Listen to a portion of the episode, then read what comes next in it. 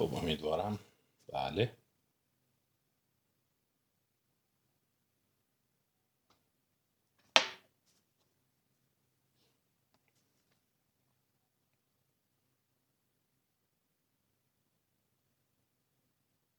بله فکر کنم ارتباط برقرار هست. خیلی خوب. عرض سلام دارم خدمت همه علاقمندان عزیز. چهارم خرداد هست و ساعت 9 و دو دقیقه شب. و یک برنامه زنده دیگر رو در خدمتتون هستم. امیدوارم مشکل فنی هیچ مشکلی پیش نیاد و بتونم این ساعت یک ساعت رو در خدمتتون باشم. مبحث یه مقدار خیلی گسترده و پیچیده است. هرچند کتابی که می‌خوام خدمتتون معرفی کنم نسبتا کتاب ساده و روانی است و خیلی از شماها فکر می‌کنم حتی اگر زمینه پزشکی یا روانپزشکی هم نداشته باشید بتونید این کتاب رو به راحتی دنبال کنید. کتاب اسمش هست دوپامین نیشن در واقع ملت دوپامین Finding Balance in the Age of Indulgence پیدا کردن تعادل در عصر رفاه و زیاده خواهی. مربوط به سال 2021 هست کتاب جدیدی است و خانم آنا لمکی این رو نوشته. خانم آنا لمکی روانپزشک است و استاد کرسی روانپزشکی دانشگاه استنفورد. و در واقع ایشان همزمان مسئول واحد درمان اعتیاد این دانشگاه هم هست و به نظر میاد که کتاب جالبی نوشته. البته کتاب این رو پیشا پیش بهتون بگم خیلی فنی نیست. یعنی در مقایسه با کتاب های دیگری که من قبلا خدمتتون معرفی کردم حتی شاید بشه گفت ساده تره ولی مطلقا یک کتاب گیشه یا به اصطلاح زرد نیست. مبانی علمی خیلی قوی داره و خوشبختانه جوری که در اینترنت گزارش شده توسط انتشارات مازیار قرار به زودی چاپ بشه و جناب آقای دکتر محمد اسماعیل فلزی هم مترجم این کتاب هستن. این کتاب با یک کتاب به اسم مشابه این مولکول دوپامین فرق می‌کنه. اصلا هیچ ربطی هم نداره ولی به نظر من در مقایسه با اون کتاب عمیقتری است و نکات جالبتری رو داره. یه مقدار راجع به آنالمکی براتون بگم. آنالمکی ببینید خیلی برداشت من این بود. خیلی تو مبانی نظری و تئوری و فلسفی قور نمی‌کنه و بیشتر به نظر میاد به مبانی بالینی می‌پردازه. منتها چیزی که جذب جلب توجه کرد و به نظر من جذاب بود اینه که از نوشته هاش این گونه برمیاد که یک بالینگر یک درمانگر خیلی کارکشته و با تجربه است. و به نظرم اومد اعتیاد خوب فهمیده خیلی دید عمیقی به اعتیاد داره. برخلاف خیلی از اینهایی که کتابهایی می نویسن در مورد مبانی نظری اعتیاد و بعدا شما شاهد این هستید که بیشتر یه سری فرمول و مولکول و اینها رو معرفی می‌کنن و در عمل می‌بینید عمقی ندارن ولی به نظر من یک کلینیسیان خیلی کارکشته هست. به همین دلیل می‌تونید به حرفش اعتماد کنید. نکته دیگری که وجود داره اینه که خودش نوعی تجربه اعتیادگونه رو داشته. اینم پیشا پیش بهتون بگم. آنا لمکی جز اون گروه روانپزشکانی است که من بهشون خیلی اعتقاد دارم و باورشون اینه که ببین اعتیاد به مواد مخدر اعتیاد به بازی های کامپیوتری اعتیاد به اینترنت اعتیاد به قمار ریشه مشترکی دارد. و شما نمی‌خواد فرض کنی که اون یکی حتما چون مواد مخدر در کاره هروئین و کوکائین و آمفتامین در کاره یه چیز جداگانه و عجیب غریبیه اگر شما هم ساعت ها میشینی بازی کامپیوتری انجام میدی و نمی‌تونی از اون خودتو بکنی به نوعی شما اعتیاد داری. خودش هم صادقانه اعتراف می‌کنه میگه من اعتیاد به رمان های عشقی در واقع جنسی در واقع خاصی پیدا کردم. و اونم در سن بالا وقتی هیئت علمی بودم شروع کردم این رمان ها رو دانلود کردن و میگه خیلی از مواقع لابلای درمونگاه مریض ها اینا شروع می‌کردم این رمان ها رو خوندن. حتی وانمود می‌کردم سر کلاس مثلا دارم کتاب علمی می‌خونم ژورنال علمی دستم دستور داشتم رمان عشقی میخوندم. و تا یکی تموم می‌شد یکی دیگر رو شروع می‌کردم. و می‌گفت اصلا یه جوری مستاصل گونه ای گرفتار اینها شده بودم برای همین من فکر کنم هم چون مریض زیاد دیده. و هم چون خودش یه تجربه شبیه این رو داشته به همین دلیل با وجود اینی که عرض کردم تو کار نظری و تئوری خیلی شاید عمیق نباشه کتاب جالبی رو ارائه داد. البته تو این کتاب خیلی از مواردش بحث روی موردها کیس هایی است که خودش دیده و به همین دلیل شاید برای خواننده جذابترش کرده باشه. یعنی چند case واقعی رو مثال می‌زنه. یک case هست که اعتیاد جنسی داشته. اعتیاد به خودارضایی بوده. یک case های دیگه داشته که اعتیاد به قمار و مواد مخدر بودن و اینها رو تحلیل کرده منتها من برداشتم این بود. این دید عمیقش رو به صورت مختصر خدمت شما بگم و شما خواهید دید. برخلاف اینی که الان بعضی از بیننده ها ممکنه این تصور رو داشته باشن که خب اعتیاد مشکل من نیست. مقوله اعتیاد یک مسئله روانپزشکی نیست. یک مسئله اگزیستانسیال هست یه مقدار ممکنه آقا دیگه این خیلی ادعاست. ولی به نوعی به فلسفه وجودی برمیگرده. و شما خواهید دید که اگر اعتیاد رو درست بفهمی پاسخ دادن به اینکه اعتیاد چیست و چگونه باید اون رو درمان کرد خیلی شبیه سوالات اگزیستانسیال بشره که اصلا خوشبختی چیست سعادت چیست رنج و درد چیست.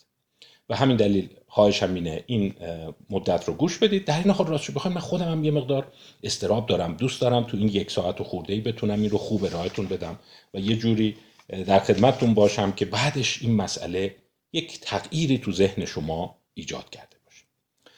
بذارید بحث رو با خود کتاب شروع کنیم و بگیم که ببینید یک دیدگاهی هست که الان تقریبا 25 تا 30 ساله که در آمریکا و به طبع اون در اروپای غربی و در کتابهای درسی روانپزشکی در مورد اعتیاد حاکم و اونم اینه که اعتیاد یک بیماری مزمن مغزی است. دو نفر خیلی نقش داشتن در گسترش این باور. آلن لشنر و نورا ولکوف بعضی وقتا اگر رشتهتون باشه بهتره با بعضی اسامی آشنا بشید. چون اینا مثل همون که شما فرض کن اقتصاددان باشید و بگید که مثلا شما به کدام اقتصاددان به کدام مکتب گرایش دارید به نظر من باید بدونید آلن لشنر و نورا ولکوف چی میگن. این دو به توالی رئیس مؤسسه مواد مخدر آمریکا یا نایدا بودند. National Institute of Drug Abuse یا نایدا. یعنی تقریبا میشه اون قسمت درمان و پیشگیری مواد مخدر. پس نسبتا سمت بالایی داشتند و اینها خیلی مخاطبین زیادی دارند. افراد مشهوری هستند ولی به واسطه علمی بودن انتخاب میشن نه به واسطه سیاسی بودن. هر دوی اینها دید مشابهی رو راجع به اعتیاد مطرح می‌کنند.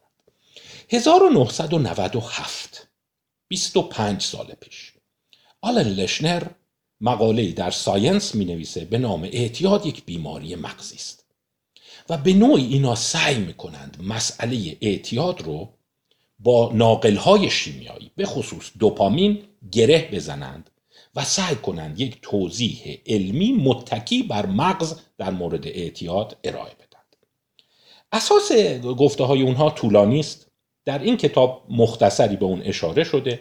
توش اصطلاحاتی مثل دوپامین مدارهای پاداش مغز استریاتوم شکمی یه بخشای از مغز هست خیلی زیاد تکرار میشه.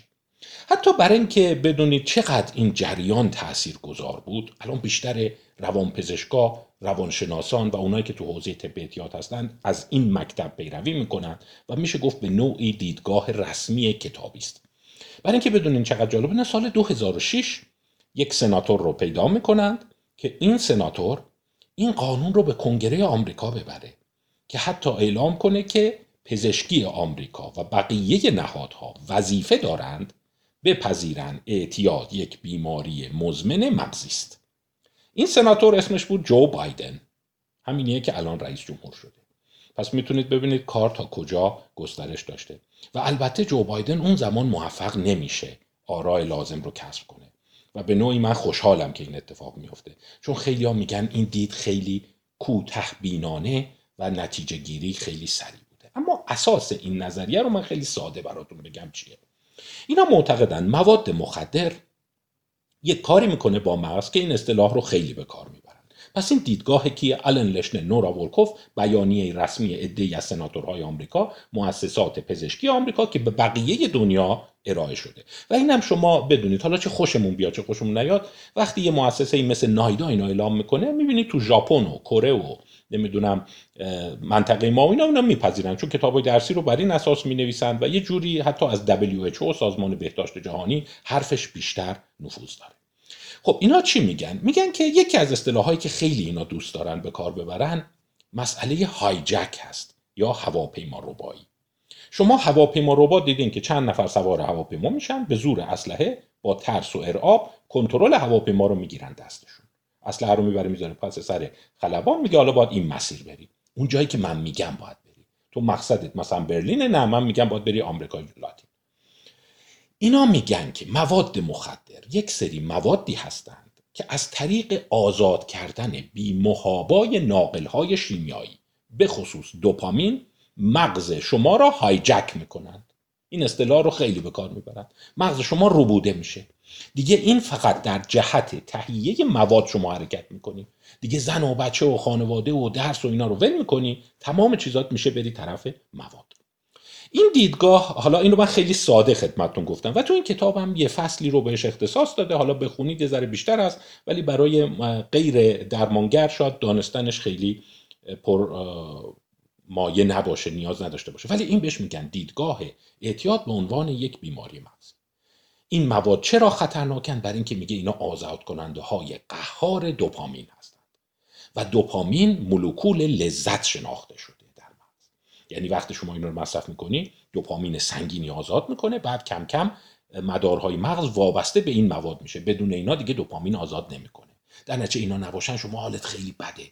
تو یه جهنم هستی. یه احساس روحی خیلی بد داری. کلافه ای بی حوصله اصلا علاقه به معاشرت نداری. ماده که می‌رسه دوباره دوپامین آزاد میشه. در نتیجه شما می‌تونی به کار و زندگیت بپردازی و از زندگیت بیشتر و بیشتر لذت ببری. تا اینی که اثر ماده مستحلک میشه و دوباره شروع کنی. خب تا اینجای کار اگر این کتاب فقط همینو می‌گفت من خیلی دوست نداشتم معرفیش کنم. چرا؟ چون منتقدین جدی به این نظریه وجود داره. خیلی هم میگن داستان اینقدری هم که فکر می‌کنی ساده نیست. حالا مثالهاش زیاده و میشه ساعتها راجبش صحبت کرد. به همین راحتی هم نیست که یه سری مواد شرور وجود دارن که باید یه کاری کنیم دست جوونا بهشون نرسه. از اینا استفاده کنن میره صاف مغز شما رو مصادره می‌کنه. مثل ویروسی که میفته تو کامپیوتر و بعد فایل های شما رو پاک می‌کنه و بعد خودش رو تکثیر می‌کنه این هم این کار رو می‌کنه. بیایم کم کم وارد بحث کتاب شیم اون جایی از کتاب که من خوشم اومد. آنا لمپکی شاید به دو دلیل همون که گفتم. یکی اینکه خودش یه تجربه اعتیادگونه داشته و دوم اینه که مریض های زیادی دیده. یه جوری حواسش هست به این راحتی هم نیست. و تو کتابش سعی می‌کنه به اون بپردازه. حالا ما نقد خواهیم کرد کتاب رو و می‌خواهیم کاربرد اون رو برای خودمون و کشور خودمون در نظر بگیریم. ببینیم نقدش به چه جاهایی برمیگرده. بیایم با یک کتاب و یک مقاله شروع کنم که هر دوی اینها نوشته دو فرد ثابت هست. مقالش اینه اگر خواستید مقاله رو بخونید مقاله حدود ده صفحه است. Addiction and the Brain Disease Fallacy. اعتیاد و میشه گفت مغلطه اعتیاد به عنوان بیماری مغزی. در ژورنال Frontiers in Psychiatry در واقع میشه گفت مرزهای روانپزشکی چاپ شده به سال 2014 نویسنده هاش سالی ساتل و اسکات لیلینفیلد فقید هست. اسکات لیلینفیلد روانشناس برجسته بود که فکر کنم تو ایران با کارهاش آشنایی هست. سالی ساتل روانپزشک و استاد دانشگاه ییل هست. یعنی اینا آدم های بازاری و همینجور دیمی چیزی گفته باشن نیست. و البته کاملترش کتابی است که یک سال قبل چاپ کردند 2013 و اسم این کتاب ایهام قشنگی داره به نام Brain Washed Brain Washed میشه شستشوی مغزی داده شده. Brainwashed. The Seductive Appeal of Mindless Neuroscience. همش ایهامه عنوانش خیلی ایهام قشنگی داره. اولا Brainwashed یکیش به معنی کسی که شستشوی فکریش دادن. یکی اینه که شما همش داری مغز رو این وسط کم و زیاد می‌کنی روی اون داری کار می‌کنی. The Seductive Appeal. میشه گفت در واقع اقواگری علوم اعصاب بدون ذهن مایندلس که البته مایندلس هم باز ایهام داره. یعنی شما میگن یه آدم مایندلسیه یه جور آدمیه که همچین توهی مغزه. و از یه طرف هم اینه که تو ذهن وجود نداره یعنی فقط مولکوله. کتاب خیلی خواندنی است البته جزء کتاب های افراطی است. و خانم آنا لمکی میگه من تا این حد جلو نمیرم. یه جایی بین نورا ولکوف و آلن لشنر مؤسسه مواد مخدر اعتیاد آمریکا و اینا قرار گرفته. ولی تاییدلش من حس می‌کنم از اینا خوشش میاد. ولی اینا چون یه ذره مرز شکن هستند کتابشون شاید خیلی شبهه باشه بخوای ازش دفاع کنی. چون اصلا بیاد بگه که یک بخشی از علوم اعصاب داره مردم رو شستشوی فکری میده. همش با مولکول و مدار صحبت می‌کنه و به گونه مقوله ذهن رو پاک کرده فرهنگ رو پاک کرده جامعه رو پاک کرده و می‌خواد همه چی رو تقلیل بده به دوپامین و گیرنده و اینا. این کتاب خواندنی هست و یکی از فصلهای خیلی جالبش اینه. اسم فصل هست احمدی نژاد در مغز شما یا یا مغز شما در احمدی نژاد. آره منظورش آقای احمدی نژاد رئیس جمهور ما بوده. و جالبه که حالا چرا اسم این فصل رو گذاشته؟ Your Brain on احمدی نژاد داستان این بوده که اومدن به صورت تصویرسازی مغزی این روش هایی که می‌دونید سر رو توی دستگاه امارای می‌برند و می‌خوان ببینن کجای مغز فعال میشه به بعضی افراد از جمله افرادی که مثلا اسرائیلی بودند تصویر ایشون رو نشون دادن ببینن کجاهای مغز فعال میشه. آیا مرکز خش فعال میشه مرکز ترس فعال میشه مرکز نمی‌دونم نفرت فعال میشه کجا هست؟ و چیزی که در آورده بودن اینه که اصلا به همین راحتی نیست. یعنی این نیست که شما فکر کنی اینجای مغز لذت رو نشون میده اینجای مغز خشم رو نشون میده اینجای مغز نفرت رو نشون میده. اصلا این خیلی ساده انگاران است. و به همین دلیل میگه ببین شما اصلا کلی چیز داره. یعنی به راحتی نمی‌تونی اینها رو تقلیل بدی به مناطق مناظره خودش در مغز. حالا قسمتی که راجع به اعتیاد میگه چیه؟ راجع به اعتیاد میگه که این که خیلی خواندن این جور مقالات و این جور کتابهایی به نظر من روشنگره. و چون می‌بینی منابع معتبر داره همینجور شعار نداده مثلا اومده خیلی از مصاحبه های نورا رو استخراج کرده که باهاش مصاحبه علمی کردن گفتگو کردن. گفتگوهایی بوده تو محفلای علمی قسمتهایش رو در آورده مثلا این بوده که نورا ولکوف گفتن که ببین اینجور هم نیست که مغز نمی‌دونم به همین راحتی باشه که شما یه مولکول میره بالا مغز مسموم میشه و بعد شما معتاد میشید. مثلا دیده نورا ولکوف یه جاهایی اعتراف کرده ببین گفته من اینجوری گفتم که بتونم از سنا از سناتورا از کنگره پول بگیرم. بهشون اینجوری گفتم که بذارم علم روش کنه و الله درست میگی این قدری هم که شما فکر می‌کنی آره یه ماده می‌زنی بعد این مولکول هی آزاد میشه و مغز شما درگیر میشه نیست. و یا مثلا اشاراتی می‌کنه. میگه نورا ولکوف تو 2008 گفته بوده تو ده سال آینده یعنی تا 2018 ما احتمالا یه موادی پیدا می‌کنیم که بتونه اعتیاد رو علاج کنه. یعنی مولکول هایی باشه که وقتی وارد مغز شد بیاد بره این به هم خوردن دوپامین در مدارهای مغز رو اصلاح کنه و افراد خوب بشن. و خب پر واضحه که این اتفاق نیفتاده دیگه. یعنی می‌بینید که اون تصور ساده انگارانه که نظم دوپامین مغزت به هم خورده.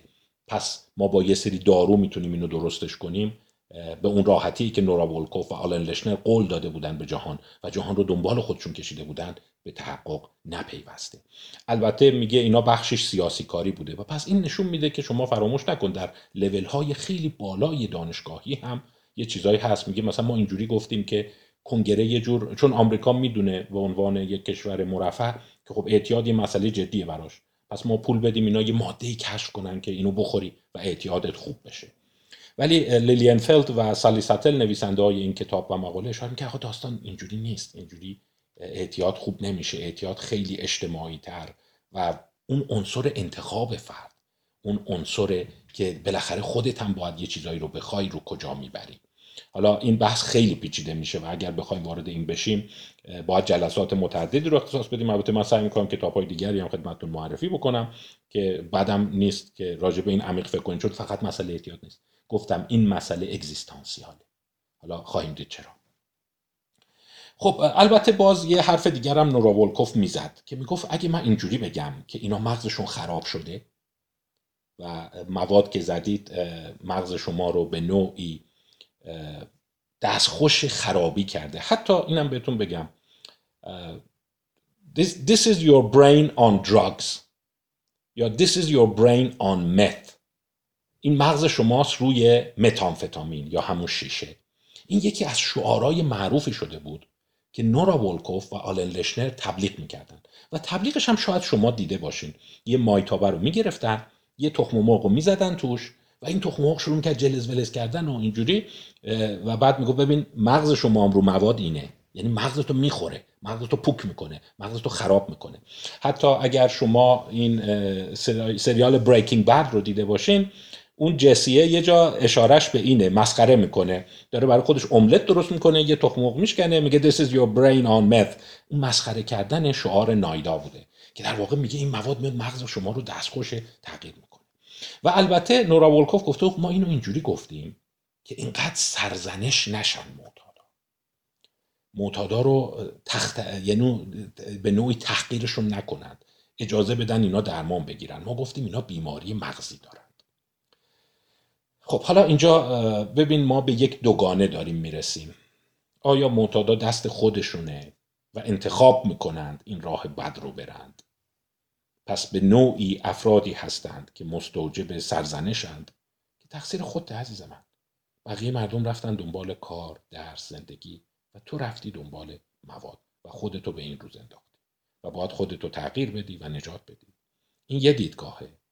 یه دیدگاه دیگه هم اینه که خب یه سری مواد زدی و مغزتو خراب کرده و مثل یه فردی که دچار آلزایمره یه فردی که دچار پارکینسونه نیازمند درمان و بستری و پزشکی هست یا اینه یا اونه دیگه یا مخلوطی از این دوتا می‌خوام بگم که حالا این تز منه.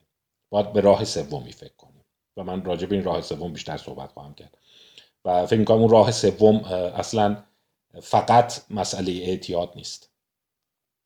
مسئله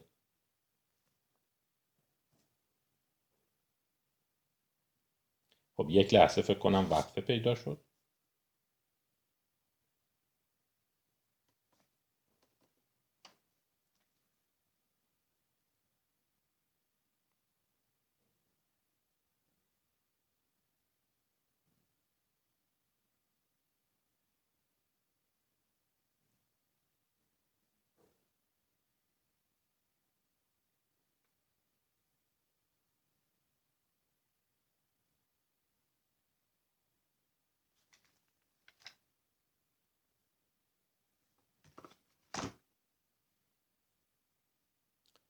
خب فکر کنم ارتباط دوباره برقرار شد. بله فکر کنم مسئله اینترنته. آره من نگرانم که امیدوارم تا ادامه بحث برسه. ولی می‌خوام بگم که بسیار مهمه که ما یک راه سوم پیدا می‌کنیم که من این راه سوم رو خیلی تبیین خواهم کرد. که فقط مسئله این نیست که یا یک بیماری مغزیه یا یک انتخاب فردیه. چون نورا ولکوف این اشاره رو می‌کرد که اگه ما بگیم انتخاب فردیه دوباره همون سرزنش دوباره مجازات دوباره زندان باز میشه. و ما می‌دونیم که خیلی از این افراد افراد آسیب دیده هستند. و دوباره همون سیستم خشن دستگیری و زندان و اینا شکل می‌گیره. از اون طرف پس ما همش گفتیم بیماری مغزیه و راجع به بیماری مغزی بودن قضیه شاید افراد کرد. حالا من خواهم گفت که این حل این معما فقط اعتیاد نیست. بقیه مسائل اجتماع هم خواهد بود. کم کم کتابهایی رو با هم می‌خونیم یه سریشو خوندیم یه سریشو با هم ادامه میدیم تا مسئله روشنتر بشه. خب بیایم ببینیم که خب پس تا اینجای کار میاد یه توضیحی از نظریات نورا ولکوف میده و میگه اعتیاد اینه ولی میگه که خب این کمه دیگه. خانم آنا لمکی می‌خواد مبسوط تر توضیح بده. بیایم ببینیم مبسوط ترش چیه. آیا راه رو درست میره؟ آیا چیزهایی برای ما داره یا نه؟ من اجازه بدید بحث رو از صفحه 67 کتاب آغاز کنم. یک جمله داره اینو فکر کنید اگرم دوست داشتید بنویسیدش. چون ببین وقتی ما تک تک این جملات رو به کار می‌بریم هم مبنای علمیش رو باید فکر کنیم هم مسئولیت اجتماعی. آیا ترویج این فکر در بین جوانان در بین مردم بهشون کمک می‌کنه یا نه؟ آیا علمی هست یا نه؟ اون هم یه جمله هست که میگه من در یک سمپوزیوم از یک استاد پزشکی طب داخلی دانشگاه جانز هاپکینز شنیدم. او راجب دیابت داشت حرف می‌زد و من سریع حس کردم این راجب مواده که. داستان این, این فرد اسمش بود توماس فینوکین استاد طب دانشگاه جانز هاپکینز. جمله رو گوش بدید. جمله قشنگه. میگه این راجب دیابت گفته بود. ولی من کردم ای اصلا راجب همون مسئله اگزیستانسیال بشره. We are cacti in the rainforest. کاکتای می‌دونید چیه؟ کاکتای جمع کاکتوسه. ما کاکتوسی هستیم در جنگل های بارانی. این خیلی بحث توشه. اون راجب دیابت می‌گفت. یعنی چی؟ ببین کاکتوس آب کم می‌خواد. و با آب کم عادت کرده رشد کنه. حالا شما کاکتوس رو ببرید تو جنگل های بارانی مثلا تایلند و هند بکاریش چه بلایی میاد؟ سرش او تکاملش برای این بوده تو خشکی رشد کنه. اینو راجب دیابت گفته بود و حرفش درسته. این حرف شک توش نیست. توماس فینوکین درست میگه. ما کاکتوس هایی هستیم در جنگل بارانی وقتی راجع به قند و کربوهیدرات صحبت می‌کنیم. مثلا بشر 20 هزار سال پیش اینقدر کربوهیدرات نداشته. شکر به اون صورت کشف نمی‌کرده شکر پالایش شده نداشته برنج نداشته به این صورت نون پرورش داده شده نداشته. چه کربوهیدراتی که در روز میخورده کم بوده. پس سیستمش عادت کرده بوده که مقادیر کم کربوهیدرات اونم به صورت فواصل طولانی وارد بدنش بشه. اینجوری نبوده شما بتونید یه نوشابه سر بکشی یه دفعه 50 گرم گلوکوز وارد بدن بشه سوکروز وارد بدن بشه. یا مثلا یک نون سفید بخوری و 250 گرم کربوهیدرات بگیری به همین دلیل هست که دیابت زیاده و ما مستعد دیابت چاقی و عوارض اون هستیم. و میگه بدن ما تکاملش برای زمانی بوده که قند خیلی کمیاب بوده. دندونای ما هم همینطور بوده. و همین دلیلی که دندونا داره خراب میشه دیابت داره زیاد میشه و شما عوارض سندروم متابولیک زیاد می‌بینید. این در اصل برای آب کم بوده مثل کاکتوس. آنا لیمکی محور بحث کتابش اینه. منتها اینجا راجع به دیابت نمیگه راجع به لذت میگه. و استعاره گونه اون رو به دوپامین نسبت میده. خودش حواسش هست. دقت کنید تفکرش اونقدر عمیق هست. میگه می‌دونم اینقدر ساده نیست که هر جا شما حالت خوبه دوپامین بره بالا هر جا حالت بیاد پایین. من اینو دارم به صورت استعاره میگم. من دیدم بعضی دوستان میگن آره دوپامین میره بالا سروتونین میاد پایین برعکس میشه اینا. نه دوستان عزیز یه جایش خیلی قشنگ دلم خنک شد. گفت بخشی از ترویج این استعاره کار شرکت های دارویی بوده که مردم رو خیلی ساده توضیح بدم ببین داروی من این کارو می‌کنه. تو افسرده ای سروتونینت کمه پس این دارو سروتونین تو زیاد می‌کنه. همونطور که مثلا وقتی انسولینت کمه انسولین بهت میدیم. انسولینت درست قندت درسته. و این ساده انگارانه هدف اولیش ترویج و فروش داروشون بوده که مردم آ پس اینه. چون خیلی با شک نگاه می‌کردن. خب چجوری یه قرص می‌تونه مشکلات من حل کنه؟ من تو مشکل زندگی اینقدر مشکل میگه نه ببین سروتونینت کم شده باید به دارو بدیم این بره بالا تا درست بشه. خب تقریبا الان اکادمیسیان های برجسته معتقدن این خیلی ساده کاران است این دیگه خیلی دیگه تقریبا الان کم کم داره وارد زرد میشه وارد گیشه میشه. یعنی اینجوری یک نوعی حتی خدای نکرده بوی فریب توشه. اینقدر نیست خیلی پیچیده است. حالا همه اینا که میگن فریبکار نیستن اصلا اشتباه نکن. شاید یه عده هنوز اون دید ولی تقریبا الان 20 سالی هست. همین فقط کتاب برین واش نیست که اینو میگه. خیلی ها میگن. میگن که اصلا هیچ کدوم از اون چیزا نشون داده این به این راحتی ها نیست قضیه. اما دور نشیم از بس خب پس این از لغت دوپامین به کار می‌بره. رو جلد کتابم دوپامین نوشته ولی دوپامین رو گفته شما استعاره ببینید. نه به اون صورت خیلی منجمد ساده انگارانه که آه یه چیزی تو مغز ما هست مثل انسولین مثل گلوکوز پایین بالا میشه. میگه از نظر لذتی نکنه ما کاکتوس هایی هستیم در جنگل بارانی. یعنی بشر اینقدر لذت نمی داشته. منو اینقدر خوشبختی محاله به قول این حالا یعنی اینقدر چیزهای جذاب نبوده. یه زندگی خیلی سخته پر مهنت بوده بیشترش گرسنگی میکشیده بیشترش ناامنی بوده یه جای خوب برای خواب نداشته اصلا دوش گرم وجود نداشته یا از سرما میلرزیده یا زیر آفتاب کلش داغ می‌کرده. گوشتی که میخورده یه گوشت گندیده ای بوده که حالا یک حیوانی رو شکار کرده همه قسمتاشو مجبور بوده بخوره. همچین رابطه جنسی نمی‌دونم رومانتیک یا پورنوگرافیکی نداشته. یه لحظه کوتاه برای باروری و حفظ نسل این کار رو می‌کرده. نمی‌دونم موسیقی نبوده تفریح نبوده سفر نبوده این همه فیلم جذاب و کامپیوتر و اینا نبوده. و ما رو ارجاع میده به کتابی که امیدوارم در یکی از جلسات این رو به بحث بگذارم. کتاب خواندنی است پزشکی نیست تاریخیه. ولی بیشتر سیاست و اقتصاد و تاریخه. The Age of Addiction عصر اعتیاد. How bad habits became big business. چگونه عادات بد business بزرگ شدند. نوشته دیوید کارترایت هست چاپ انتشارات هاروارد. ببینید بعضی کتاب ها رو شما یک راهش هم اینه که انتشاراتش رو نگاه کنید. MIT چاپ کرده هاروارد چاپ کرده ییل چاپ کرده کمبریج و آکسفورد چاپ کرده این رو هاروارد چاپ کرده. 2019 هم هست. امیدوارم در یکی از برنامه این رو بپردازم. این خیلی قشنگ نگاه کرده که میگه که ببین اقتصاد افتاده پشتش از لذت بردن شما پول در میارن. و اینا هی دوز لذت شما رو می‌برن بالا. مثالش خوراکی هست شما دقت کردی چقدر غذا خوشمزه تر شده؟ یا حالا خوشمزه مدل سنتی نگیم. خیلی شیرینتر و چربیش خیلی جذابتر و نمی‌دونم انواع پنیر و انواع کرم و انواع اصل و نمی‌دونم شکلات و هی هر یه چیز در میارن. این تو تنقلات. تو قسمت سکس نگاه کنید. میلیون ها کانال پورنوگرافی شکل گرفته. وسایل کمک جنسی.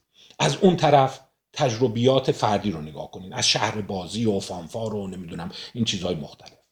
باز انواع روش هایی که به شما خوش بگذره. البته می‌دونم شما اعتراض خواهید کرد که برای همه نیست و باید وضع خوب باشه. کاملا درسته. ولی میگه خب برای بشر داره رشد می‌کنه. و متاسفانه برای طبقات کم درآمد هم خیلی از اینا رواج پیدا کرده. بازی های کامپیوتر هیجان انگیز. شما بازی های سی سال پیش رو الان جلوی یه بچه ده ساله بذاری گوشی رو پرت می‌کنه. این چیه؟ این اصلا هیجان نداره. این اصلا لذت نداره. ولی الان شما بازی های طرف محو بشه. آدم بزرگا هم همینجور ماتشون برده. یا شما چقدر می‌تونی تصاویر ببینی فیلم ببینی.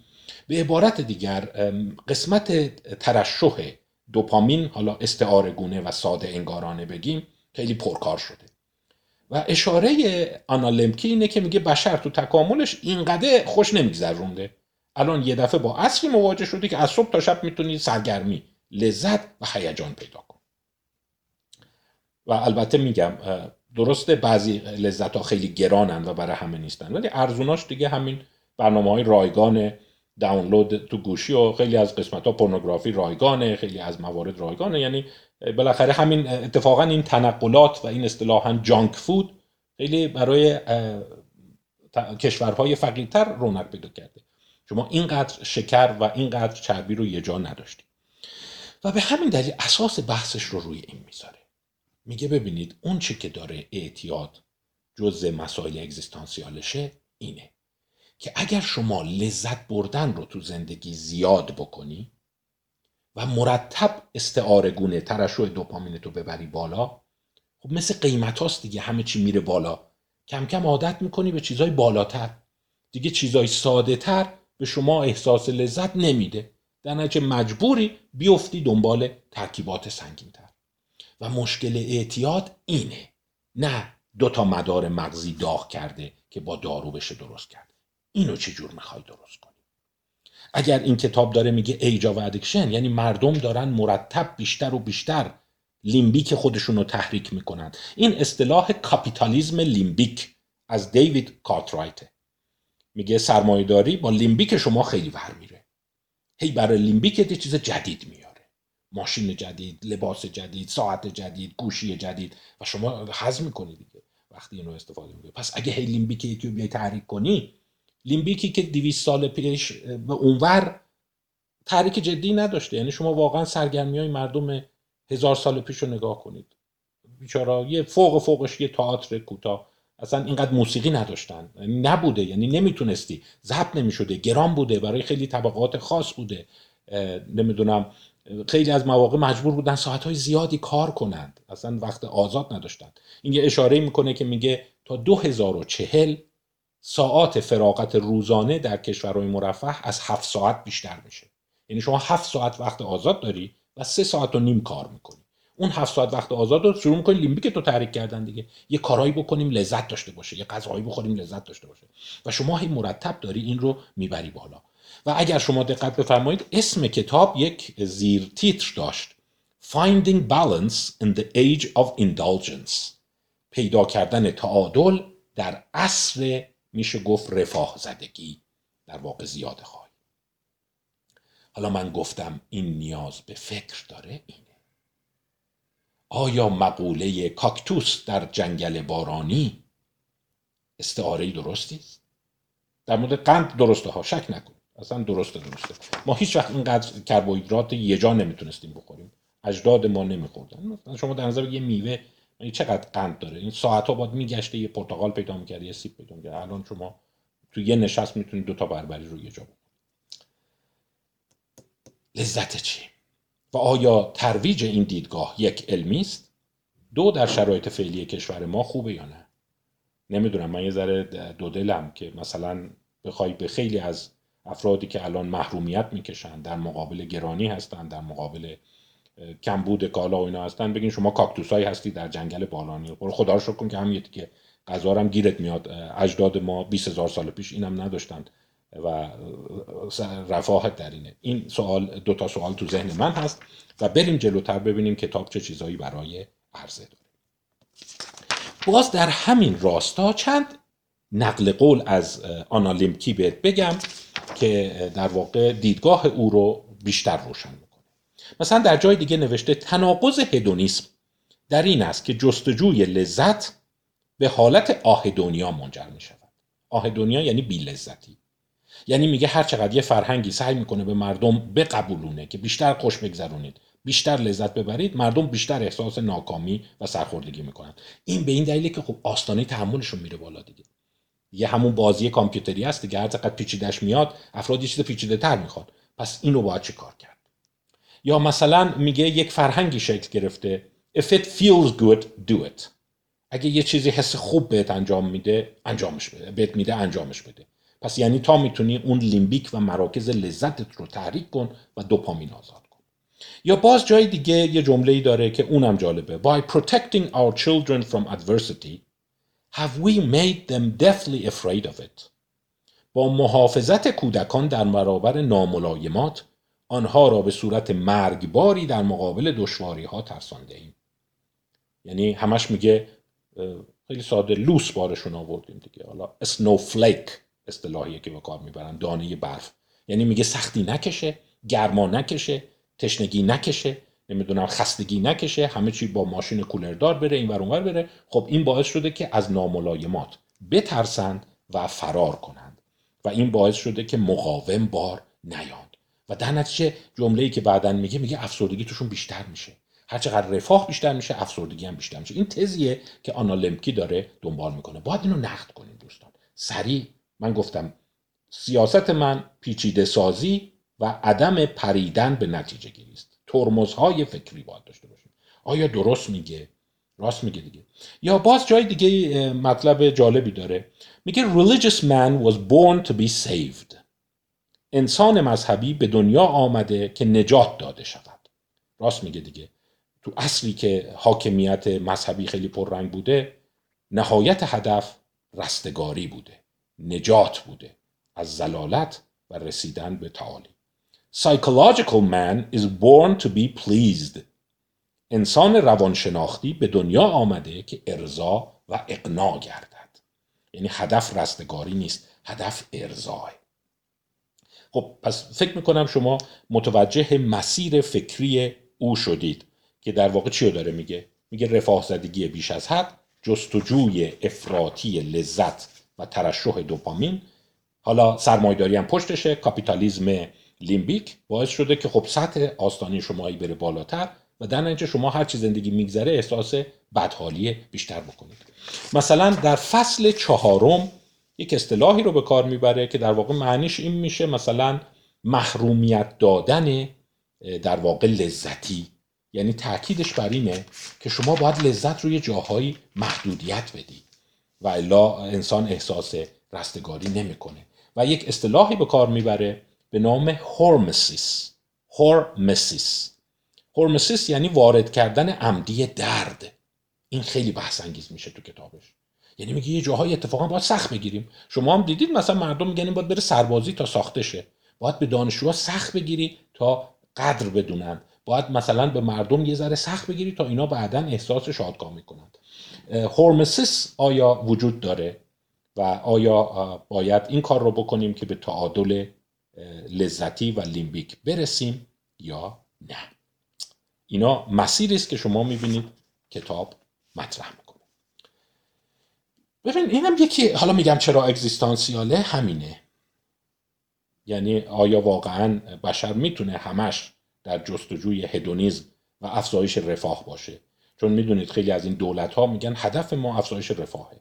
مردم درد کمتری بکشن و رفاه بیشتری داشته باشن. خب میگه این اثر تولید کننده نداره. شما از اون ور هی مجبور میشی آستانت میره بالا آستانت که رفت بالا مجبوری روش های دیگری به کار ببری و الا دچار حالت کج خلقی میشی. دچار یک حالت بی انگیزگی میشی. دیگه چیزهای معمول بهت انگیزه نمیدن.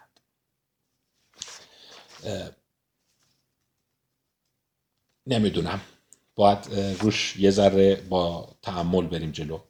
ولی بذارید من بحث رو یه ذره یه لحظه متوقف کنم یه سناریویی رو تجسم کنید. نمی‌دونم اون لذتی رو که بعد از مثلا یه آزمون سخت داشتی. دقت کردی کنکور که گذشته شما کنکور دادی بعد اومدی بیرون. اون روز بعدش دقت کردید چقدر امور برات لذت بخش میشه. یه برنامه ساده یه قدم زدن تو خیابون. مثلا یک امتحان سخت داشتی و بعد امتحان تمام شده. اونایی که حبس کشیدن زندان بودن مثلا میان بیرون میگه حتی قدم زدن تو خیابونم برامون چقدر لذت بخشه. یا فکر کن شما یه بیماری داشتی و بعد که بیماری تموم میشه بعدش میای و در واقع یه احساس خوب داری. حتی میگی مثلا یه سوپ به هم مزه میده بعد چند هفته تونستم بخورم. یا بعد چند هفته که از تخت خواب بلند شدم حتی مثلا یه ذره رفتن تو بالکن رفتن تو آشپزخونه برام چقدر لذت بخش بود. اصلا نمی‌دونی چقدر لذت داشت. پس این داستان هورمسیس اینه دیگه. یعنی اگر شما یه جایی درد فشار و رنج وارد نکنی نمی‌تونی بعدش لذت ببری. حالا شما تصور کن نوروساینس بیاد بگه ببین اون لذتی که بعد از کنکور هست بعد از یه امتحان سخت هست بعد از بیماری هست آیا میشه اونو تجربه کرد بدون اینی که قبلش اون بیماری کنکور حبس یا مشکله نباشه؟ آیا اینو میشه تجربه کرد یا نه؟ حالا من گفتم مقوله اگزیستانسیاله اینه. این بخشی از بحث درمانی اوست. اون میگه وقتی شما مواد رو می‌ذاری کنار یک عادت زیاد داشتی که به کمک این مواد یک حس خیلی سرخوش داشته باشی خیلی انرژی بالا داشته باشی. و حالا نداری. پس به همین دلیل شما یک احساس زمین خوردن شدید می‌کنی. یک احساس رنج می‌کنی. و راه حل درمانی شما تلاش برای رفع اون رنج نیست بلکه تحملشه. مثل اینه که شما بگی همون داستان امتحان سخت رو چون برای این میگم که خیلی از شما دانشجو هستید. اگر اون لذت بعد از اتمام امتحانات و رفتن به سفر و رفتن به منزل بستگان رو می‌خوای باید اون فشار قبل امتحانات رو تحمل کرده باشی. هیچ راهی نیست. پس نورا ولکوف نمی‌تونست دارویی بسازه که اعتیاد رو درمان کنه. یعنی اون داستان نمی‌شد. یعنی شما بگی ببین من اون سرخوشی و شنگولی اون حالت بعد از امتحان رو دارم ولی اصلا بیخوابی و درس خوندن قبل امتحان رو تجربه نکردم. خب این نمیشه.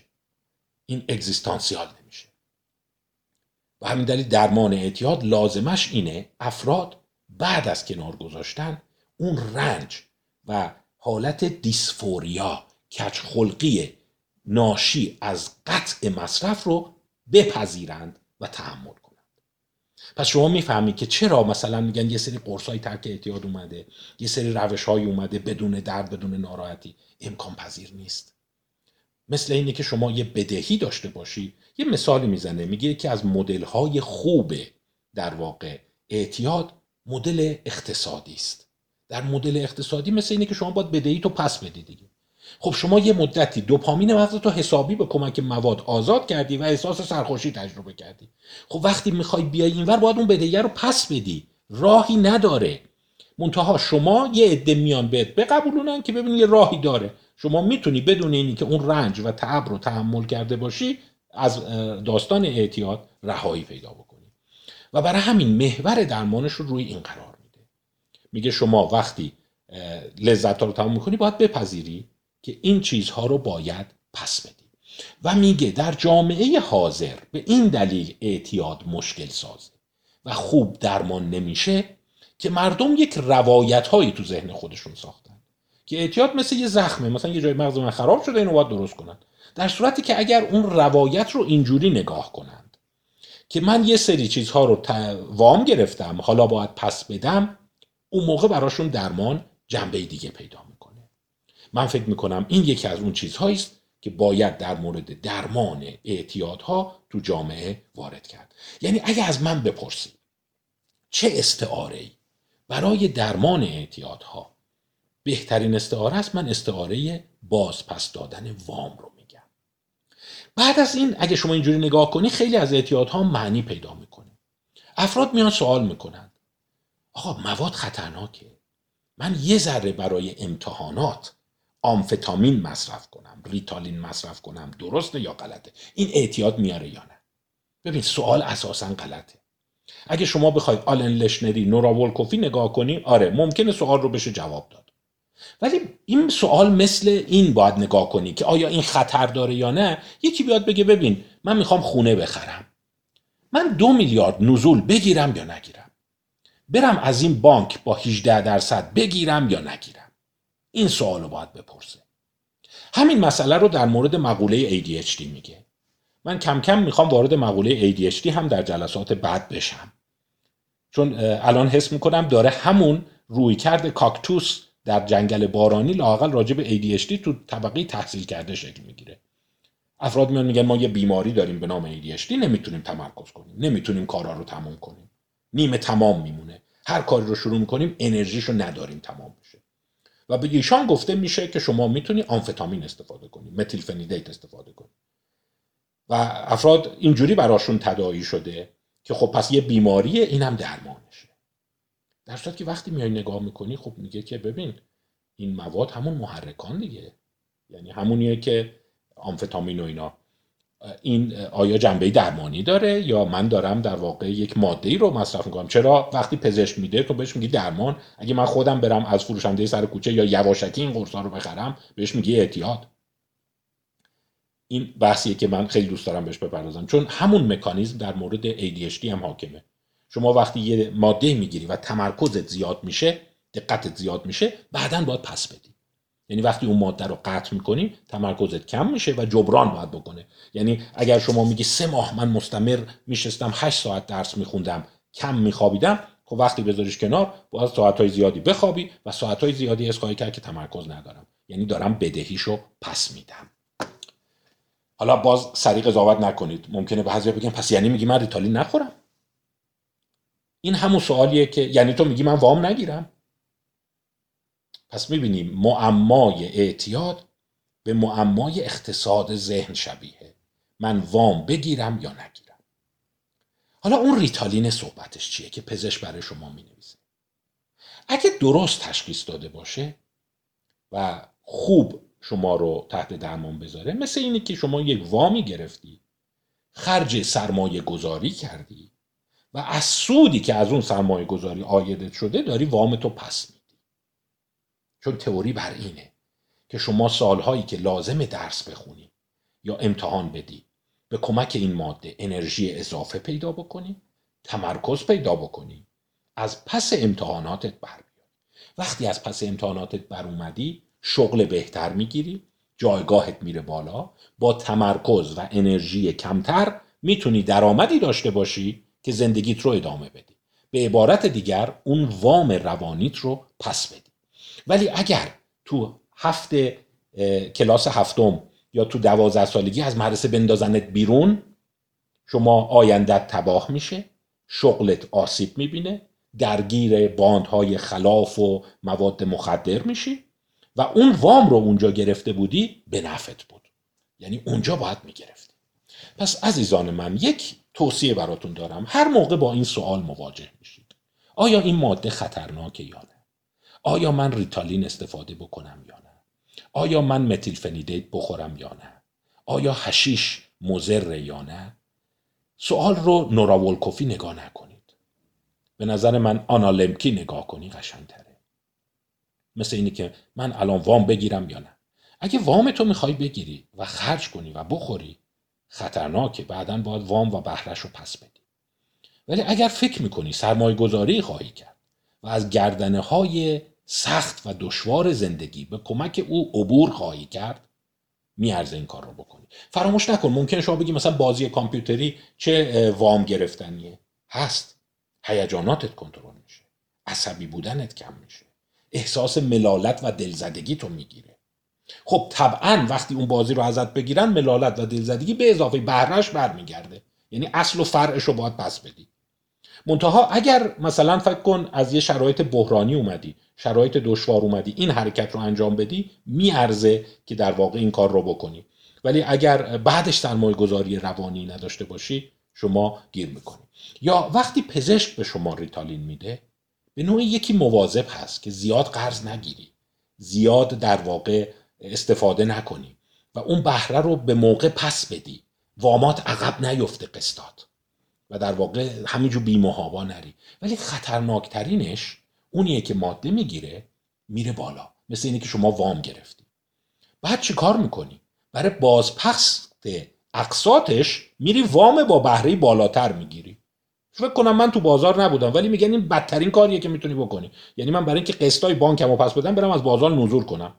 حالا من نمی‌دونم اصطلاحش چیه مثلا اون 18 درصد این تومانی چقدر 36 درصد چه یعنی شما برای اینکه مثلا ریتالین تو بخوای ادامه بدی می‌بینی دیگه جواب نمیده بری طرف آمفتامین بری طرف هروئین. یعنی هر دفعه داری دوپامینت رو قمار دوپامینت رو افزایش میدی.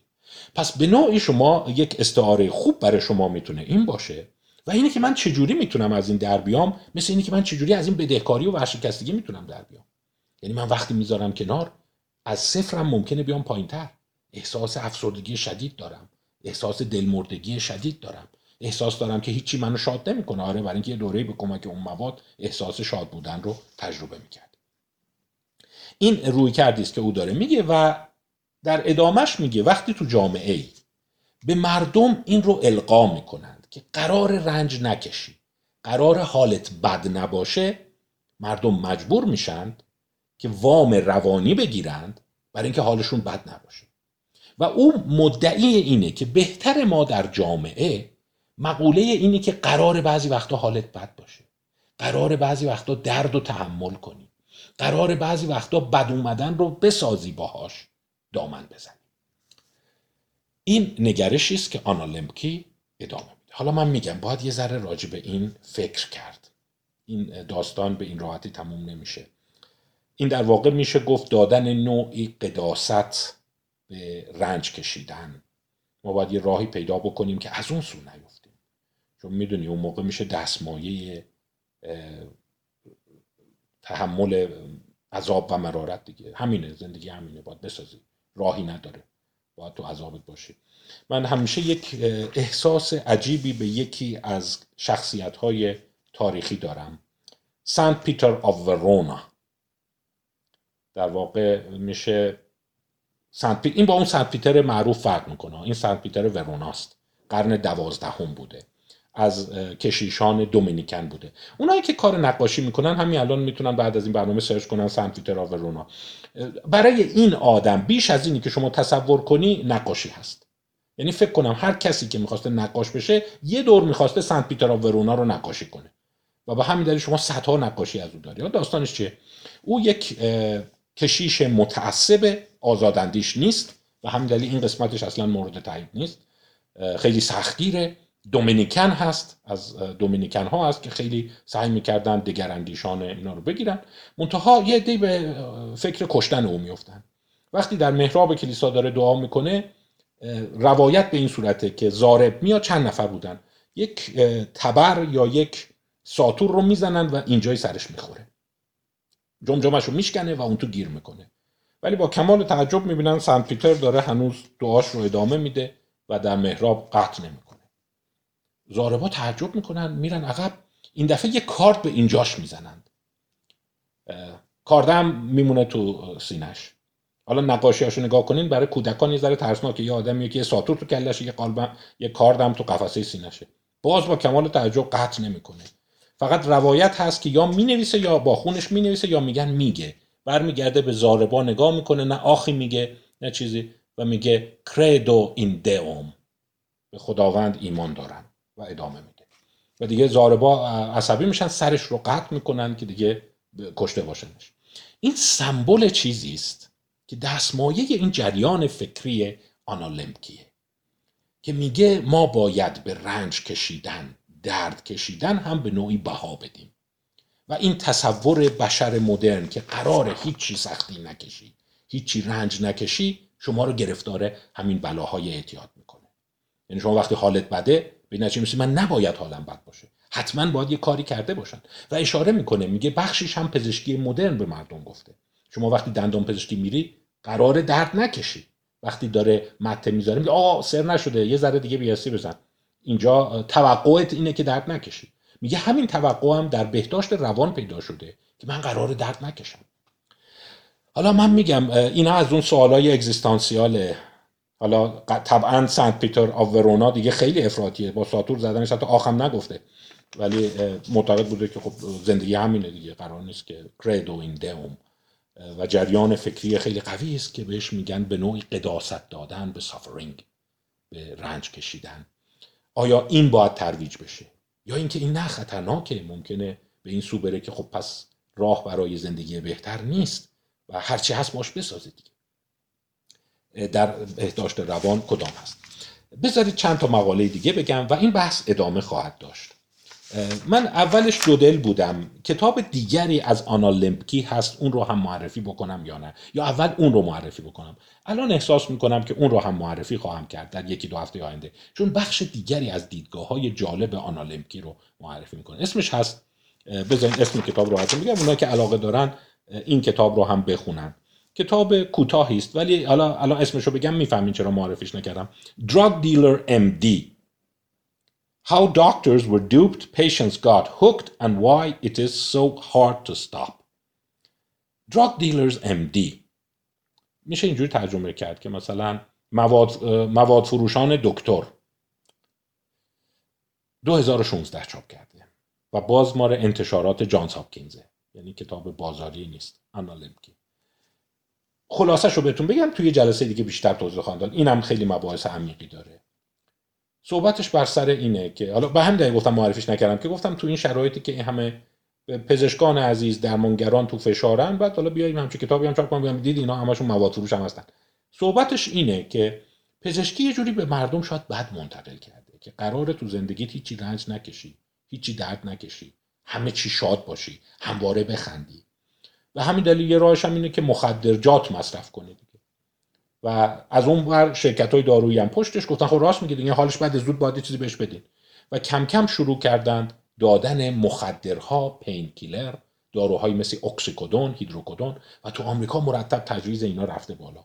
برای اینکه طرف میاد میگه ببین حالم بده. می‌فهمی؟ حالم بده. یه داروی بده حالم خوب شه. و بعد در افراد و میگه این پیشفرزش از اونجا اومده که قرار همه حالشون خوب باشه. و این حالا این رو در جلسه جدا معرفی خواهم که چون چند مفهوم خیلی عمیق داره. مفهوم روایت های زندگی رو داره و اینکه چگونه فرهنگ روایت ها رو دامن می‌زنه. و به همین دلیل من فکر می‌کنم که اجازه بدید هفته بعد یا دو هفته دیگه هم به این بپردازم. ولی پیشا پیش عذرخواهی می‌کنم و دارم قاطعانه میگم این نباید دستمایه تختعه پزشکان باشه.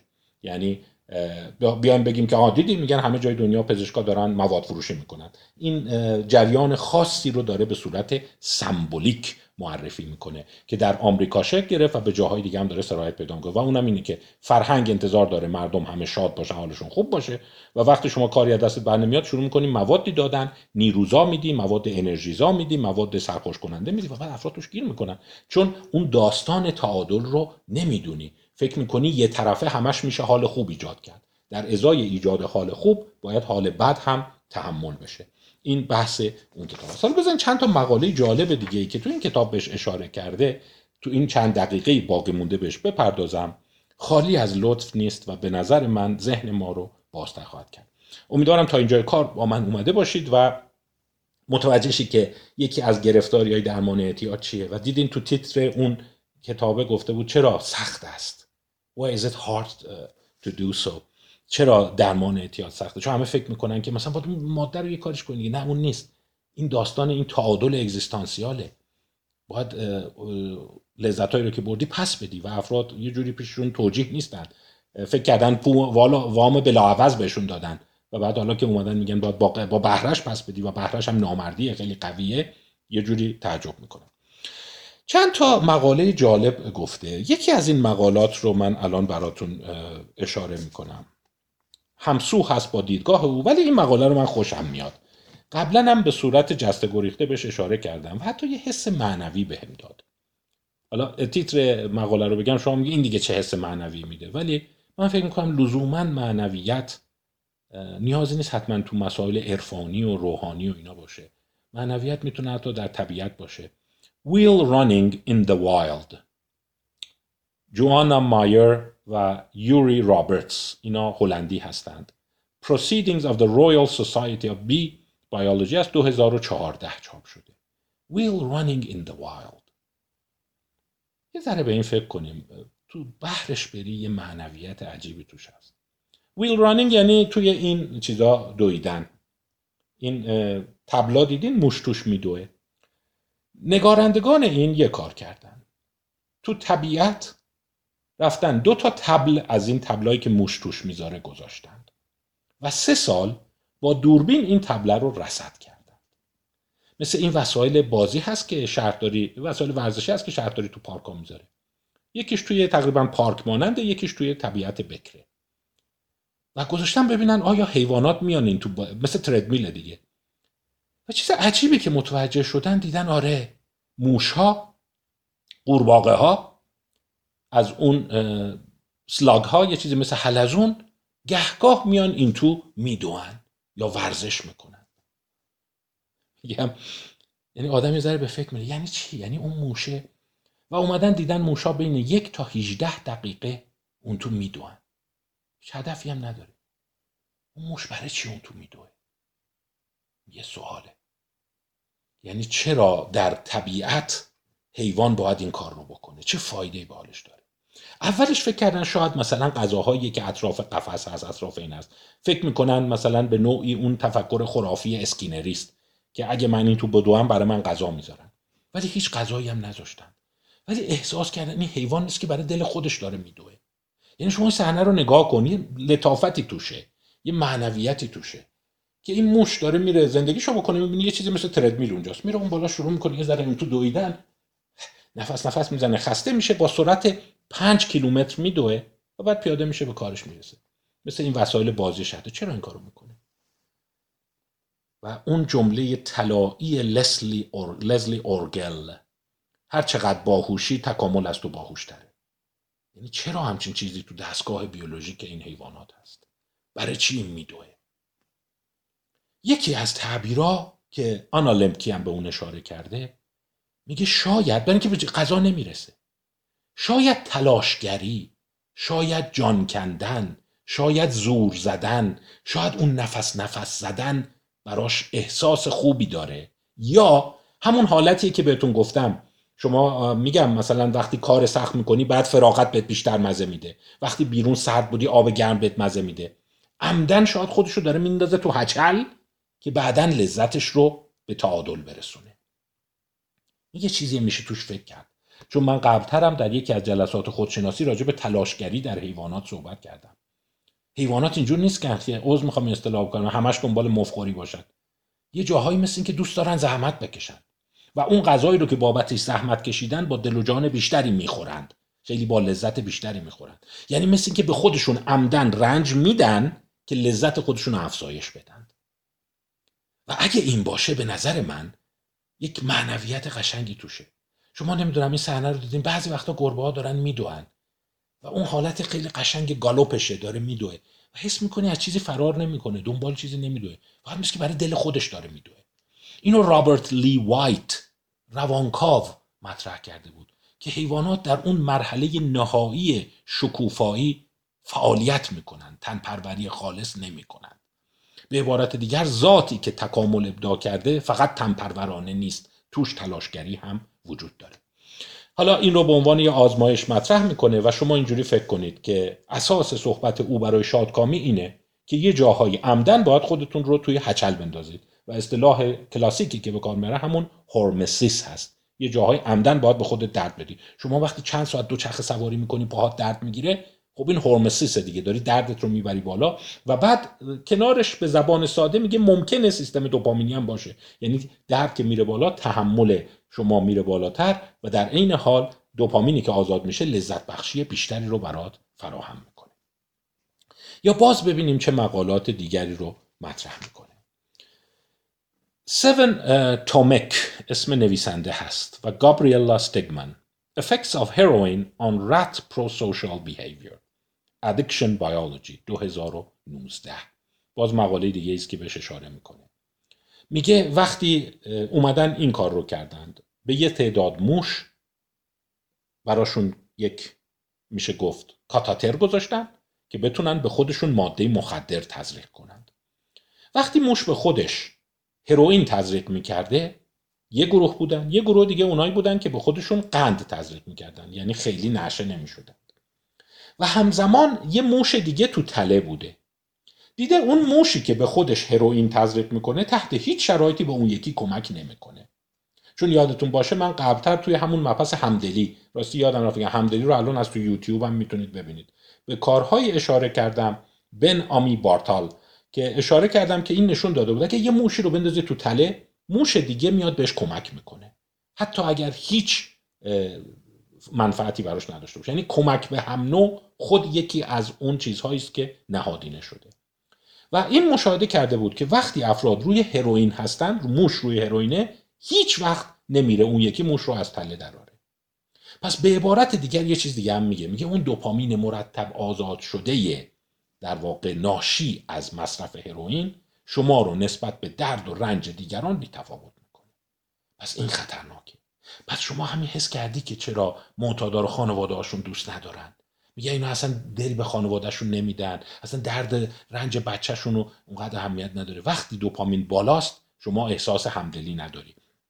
تو این مقاله واضح این رو نشون داده بود که در واقع یکی از چیزهایی که اتفاق میفته اینه که فرد بی تفاوت به درد دیگران میشه. تمام مقاله احساس می‌کنم که می‌بینی از نوعی درد کشیدن و رنج کشیدن داره استقبال می‌کنه.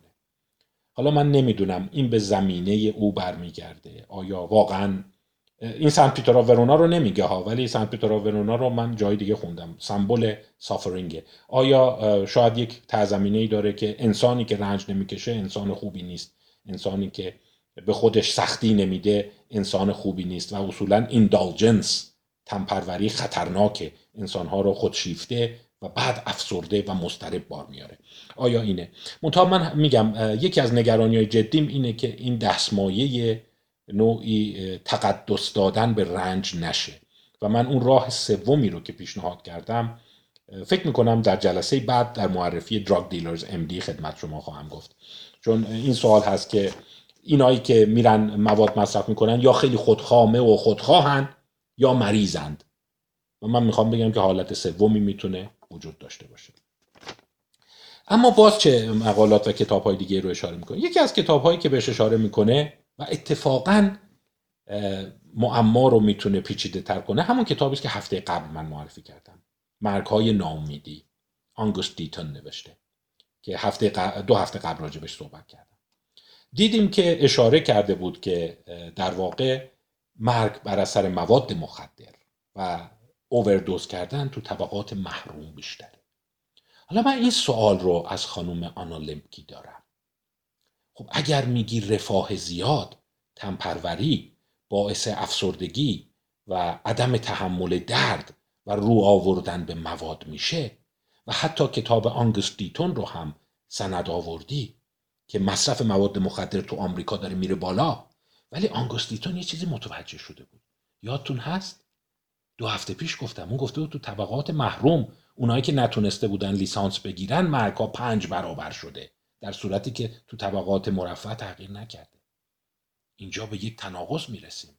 یعنی در جامعه ای که داره رفاه زده میشه اونایی که کمتر از رفاه برخوردارن بیشتر گیر مواد میافتند. یعنی کاپیتالیزم لیمبیک گیرشون میندازه. آیا این یک تناقض نیست؟ من فکر کنم باید به این تناقض جدی نگاه کرد. باز به مطالعات دیگری اشاره می‌کنه که اون مطالعات هم جالبه که به نوعی شاید به ما نشون بده که نباید اصولا به صورت کور از رنج و عذاب استقبال بکنیم. و اونم مطالعات جالبی است که نشون داده. این مطالعات به مجموعه مطالعات بروس الکساندر معروفه. بروس الکساندر این رو متوجه شده بود. اعتیاد به مواد مخدر در موشهایی که ناملایمات زیاد کشیدند و در محرومیت بزرگ شدن خیلی شدید تره. و یکی از چیزهایی که انسانها را در مقابل مواد مخدر مسون می‌کنه رشدشون در محیطهای مرفه تر است پس می‌بینیم که اون داستان باز به یک تناقض دیگه می‌رسیم آنگونه که خانم آنا لمکی شاید منادی این هست که ما باید مرتب به رنج و تعب دامن بزنیم اتفاقا می‌تونه تاثیر منفی داشته باشه. باز اصطلاح های دیگه ای رو به کار می‌بره. من فکر می‌کنم یکی از مباحث جالب دیگه ای که تو کتابش به کار برده self-binding هست. self-binding یعنی بستن خویشتن. من اجازه بدید بستن خویشتن رو در جلسه بعد بحث کنم در همون کتاب جاک دیلر داستان اینه بعضی افراد عمداً می‌تونن اعتیاد خودشون رو اینجوری کنترل کنند. این رو این اصطلاح اصطلاحی است که اقتصاددان برنده جایزه نوبل شلینگ به کار برد. 2005 جایزه نوبل برده بود. یکی از چیزهای خیلی جالبه. برای اونایی که ADHD دارند برای اونایی که میگن نمی‌تونیم کارامون رو تموم بکنیم. ببین اون صحنه مصرف مواد هست. طرف میگه میل دارم مواد مصرف کنم. خیلی هاشون یاد گرفتن میگن کیف پولم پیش تو باشه.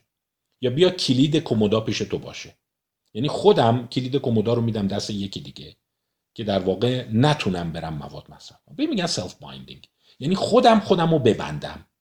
خودم خودم رو محروم کنم. این یکی از چالش های جالبه و یکی از ابر تکنیک های درمان اختلالات روان پزشکی یعنی شما مستقیما نمی‌تونی. میگه خب اراده کن مصرف نکنی. میگه نمی‌تونم. پس ولی اراده می‌کنم کلیدش رو قفل کنم کلیدش رو بدم به شما و بعد بیام بیرون از خونه. اینو می‌تونم. به این مجموعه میگن self-binding self-binding یکی از مؤثرترین روش های تغییر عادت هاست. باز یه پدیده دیگر رو باید براتون توضیح بدم. اینا میگم دارم زمین سازی می‌کنم ذهنتون. خب شما دوپامین به واسطه مواد آزاد می‌شده. خب؟ بعد حالا که مواد رو گذاشتی کنار گفتیم به شدت افتادی پایین. یک قسط سنگین داری که باید پس بدی. پس من کجا دلخوشی پیدا بکنم؟ اینجا باز خانم آنا لمکی بهش نمی‌پردازه. و تصورش اینه که با گذشت زمان و تحمل رنج و تعب و اینکه بپذیری همه چی قرار نیست خوب بگذره این مراحل طی خواهد شد. ولی من جسارت می‌کنم. منم بالاخره خب معتادا رو زیاد دیدم. این اتفاق نمیافته. زمانی اتفاق میافته و می‌تونن رها بشن. که درسته اون رنج و تعب نبود دوپامین رو دارن میپذیرند. ولی همزمان امید داشته باشند که یک مبنا یا یک مفر یا یک مجرایی برای دوپامین جدید پیدا بکنند. یعنی یه دلخوشی داشته باشند. برای همینه که بعد از سه چهار ماه کنار گذاشتن مواد و اینی که افراد دمغن بی انگیزن بی حسن گفتیم براش چیه داستان؟ بی انگیزگیش مال چیه خب داره قسطای دوپامینش رو پس میده. زمانی می‌تونن نجات پیدا کنن که بگن یه پشن یه شوق جدید پیدا کردیم. پس اینجا یه سوال پیدا میشه. چگونه باید شوق ایجاد کرد؟ به اون خانم آنالمکی اشاره نمی‌کنه. در صورتی که یکی از معماهای درمان اعتیادینه طرف می‌ذاره کنار. شما این صحنه رو خواهید دید. اصطلاح قشنگش جورج کوب بهش میگه. در واقع جورج کوب اصطلاحی که داره میگه دیسفوریا driven relapse. این اصطلاح برای درمانگران نکته قشنگی. دیسفوریا driven relapse. یعنی بازگشت به واسطه یک کچخلقی. میگه وقتی شما مواد رو می‌ذاری کنار دوپامین حسابی میاد پایین کچخلقی بی انگیزه بی حوصله اینقدر این حالت اذیتت می‌کنه که برمیگردی دوباره شروع می‌کنی. سوال خب آنالمکی چند تا راه حل داره پیشنهاد میده. یکی شما من قبول دارم اینه که آره باید بپذیری همه زندگی شادی نیست همه زندگی لذت نیست. یه جایی باید رنج رو بپذیری. حالا انتظار نداریم سنت پیتر ورونا بشید ولی بالاخره بخشش رو باید بپذیری. خب اینش قبول. ولی سوال بعدی اینه دوباره آیا با گذشت زمان خود به خود شما از توش در میاد؟ دوباره اشتیاق تو چک می‌گیره یا باید فعالانه اشتیاق رو در خودت ایجاد کنی. تجربه من میگه باید فعالانه اشتیاق رو ایجاد کنی. نمی‌تونی. خودش نجات نمی‌کنه. نهایتا اتفاقی میفته که جورج کوب به شما میگه. دیسفوریا دریون ریلپس اینقدر اون تو میمونی و پرداخت این قسط ها خستت می‌کنه که به این نتیجه بابا برگردم استفاده کنم. جهنم. دیگه هر چی شد شد. اب نداره. می‌دونم. و جالبه از روی حماقت استفاده نمی‌کنه از روی استیصاله. این نیست که مثلا طرف میگه او مثلا بذار دوباره کلک بزنم استفاده کنم دیگه خسته شدم دیگه. شما هم خسته میشید. وقتی درس می‌خونی می‌دونی باید بخونی. می‌دونی امتحانه. میگی دیگه مغزم نمی‌کشه. گذاشتم کنار. دیگه جهنم دیگه. هر چی می‌خواد بشه بشه. فوقش نمیشه دیگه. فوقش رد میشه. اینم میپذیره که دیگه ببین دیگه خسته شدم. زله شدم. چهار ماه دارم نبود دوپامین رو تجربه می‌کنم. این قسط سنگین رو میدم. دیگه نمی‌خوام. پس باید بتونه سریعا یک راهی برای ترشح دوپامین پیدا بکنه. به عبارت دیگر اون سوالی است که در برنامه های خودشناسی قبلی خیلی از من پرسیدند. چگونه می‌توان شور اشتیاق یا پشن ایجاد کرد؟ این پاسخ سوال درمان ADHD هم هست. چون جالبه الان حالا باز یه کتاب راجع به ADHD هم خدمتتون معرفی خواهم کرد. افراد فکر می‌کنن که ADHD یعنی من تمرکز ندارم. آره دیگه حواسم هی پرت میشه. ولی وقتی اومدن نگاه کردن می‌دونی حواس پرته. یه جمله هست که بدون اینی که بخوام سرزنش توش باشه. در قاموس صحبت من با صحبت سرزنش نیست. من یه راه سومی رو برای شما خواهم گفت. بدون اینی که سرزنش باشه میگن چجور اون چیزایی که بنفشه چجور اون چیزایی که دوست داره اونجا حواسش پرت نیست. ببین با چه دقتی بازی کامپیوتریش رو دنبال می‌کنه چجور اونها رو اصلا اشتباه نمی‌کنه؟ چجور اونها رو فقط تکالیف مرزش جا میمونه. دقیقا همینه. یعنی آستانه انگیزشیش بالاست. اون چیزایی رو که دوست داره تو اون حواسش پرت نیست و توی اون کم نمیاره. اینو حتما مادرام دیدن. میگن ببین تو بازیگوشی اونجا اشتباه نمی‌کنه. اگه تا حالا صد دفعه تا حالا کتاب مدرسهشو گم کرده گفتن ADHD پس چجور اون مثلا سی دی بازی کامپیوترشو گم نمی‌کنه. حواسش هست نمی‌دونم مثلا کد کامپیوترش یادش نمیره. پسورد یادش نمیره. و اصطلاحی هست بهش میگن هایپر فوکس میگن اتفاقا اون جاهایی که دوست دارن از من و شما بدتر دقت دارند خوش به حالش 8 ساعت نشسته پلک نمی‌زنه. اصلا آنچنان این سفر رو داره دنبال می‌کنه. پس داستان این نیست که مشکل تمرکزه. داستان اینه که دل انگیزه برای اون نیست. پس سوال انگیزه چگونه شکل چون دیدن انگیزه با ترشح دوپامین همراه. و از اون طرف باز دیدیم اگر شما مصرف سنگین هروئین داشته باشی اینقدر آستانی دوپامینت میره بالا که دیگه انگیزهای دیگر رو نمی‌تونی رشد بدی. کمک به دیگران نمی‌کنی و در عین حال یادگیریت هم مختل میشه. پس بحث ها همینجور باقی موند. خب پس دوستان عزیز اجازه بدید من کتاب دراگ دیلر ام دی رو در یک جلسه دیگه خدمتتون معرفی کنم چون تفکر نقل قول ها و شکلگیری نقش بیمار در اون بحث جدی هست. و این سوال رو باید پاسخ بدم. دقت کنید.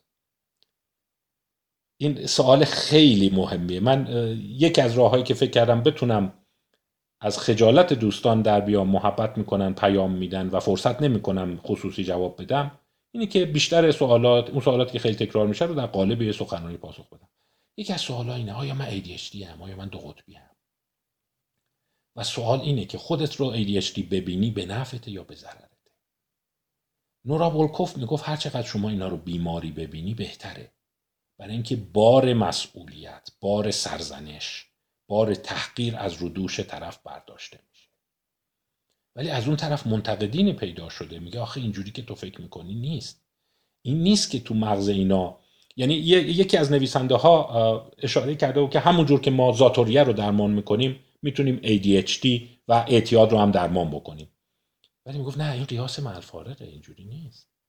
شما عنصر انگیزه تو اینا داری. عنصر اراده آزاد داری. عنصر انتخاب داری. میگه خب پس وقتی پای انتخابو بیاری میشه سرزنش دیگه.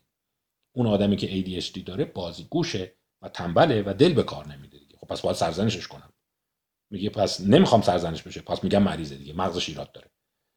کدام راه به نفع شما خواهد؟ در جلسه بعد من به این خواهم پرداخت و راه سومی رو خدمتتون معرفی خواهم کرد. تا اینجای کار این کتاب یه کمکی که کرد به من و امیدوارم به شما هم کرده باشه اینه که صرفا و ساده انگارانه بیای بگی دوپامین مغز اینا خرابه و اینا دست خودشون نیست این کمکی نمی‌کنه. بخشیش قضیه پذیرش درد و پذیرفتن ناکامی هم هست. ولی شما باید اون موقع مواظب باشی که سرزنش تحقیرآمیز نکنی. چون دیدم می‌تونی بگی اینا نازک نارنجی هن دیگه. نونورن چون نونورن نمی‌تونن درد تحمل کنن. و به همین دلیل هی مرتب میرن مواد مصرف می‌کنن که از اون حالت بی انگیزگی و کچخلقی در بیان. خب پس این نکات بمونه برای جلسه بعد. یه مقدار قبول دارم. شاید بحث ناتمام مونده باشه. امیدوارم هفته بعد بتونم جمعش بکنم. اجازه بدید ببینم مقاله دیگری هست که اینجا برای شما بخوام گفته باشم. بله من یک هنوز داستان میگم امیدم اینه بتونم یک جایگاهی بین سنت پیتر آف ورونا و از اون طرف رفاه زدگی مطلق پیدا بکنم. یک کتاب دیگه هم اجازه بدید براتون معرفی بکنم. دانیل لیبرمن. Exercised اسم کتاب هست Exercised 2021 چاپ شده. برای ورزشکارا کتاب جالبیه. دانیل لیبرمن یک انسانشناس و بیولوژیسته. Why something we never evolved to do is healthy and rewarding. سوالش اینه آیا بشر ذاتا ورزشکاره یا نه و بشر اولیه ورزش می‌کرده یا نه؟ جوابش قطعا منفیه. ورزش نمی‌کرد. حتی دانیل لیبرمن تو کتاب خودش تجربه جالب میگه. میگه من داشتم می‌رفتم آفریقا با خودم تردمیل برده بودم. و اینا چقدر به من میخندیدن که این کلش خراب آخه. کدوم آدم درجا میدوه؟ فایدهش چیه آخه؟ برای چی در درجا میدوه از فایده والد داره. همون سواله هست اینه که چقدر زحمت کشیدن در روز باعث میشه که شما بتونی شادکامی خود رو تامین کنید چون تا اینجا کار رو فکر قبول کردیم که حتی موش ها هم می‌دونن توی اون چرخ برای اینکه اسم می‌کنن تنپروری مطلق سریعا به افسردگی منجر میشه. ولی چقدرش؟ قطعا شما انتظار ندارید من سنت پیتر آف ورونا رو براتون تایید کنم که ساتور می‌خوره تو سرش آخم نمیگه. ولی اون وسط چی هست؟ دانیل لیبرمن خبر خوبی داره. میگه اتفاقا بشر اولیه چون رفته تو این قبایل خیلی اولیه نگاه کردیم میگه اون قدم چیز نیست. کاری نیست. دیدیم در روز دو سه ساعت بیشتر کار نمی‌کنه. یعنی خیلی جون نمی‌کنه. ولی همون دو سه ساعت به نظر میاد لازمه. اگر اون دو سه ساعت ازش بگیری شروع می‌کنه افسرده شدن. اینو بذاریم بحث هفته بعدمون باشه. اینجا بحثمون رو تموم بکنیم. تا هفته بعد خدا نگهدار. من امیدوارم اون قسمتی که وسطش وقف افتاده مشکلی در بازپخش این ایجاد نکنه. هم در یوتیوب خواهم گذاشت. فایل صوتی رو در تلگرام می‌ذارم و همینجا هم امیدوارم سیو بشه. تا هفته بعد خداحافظ.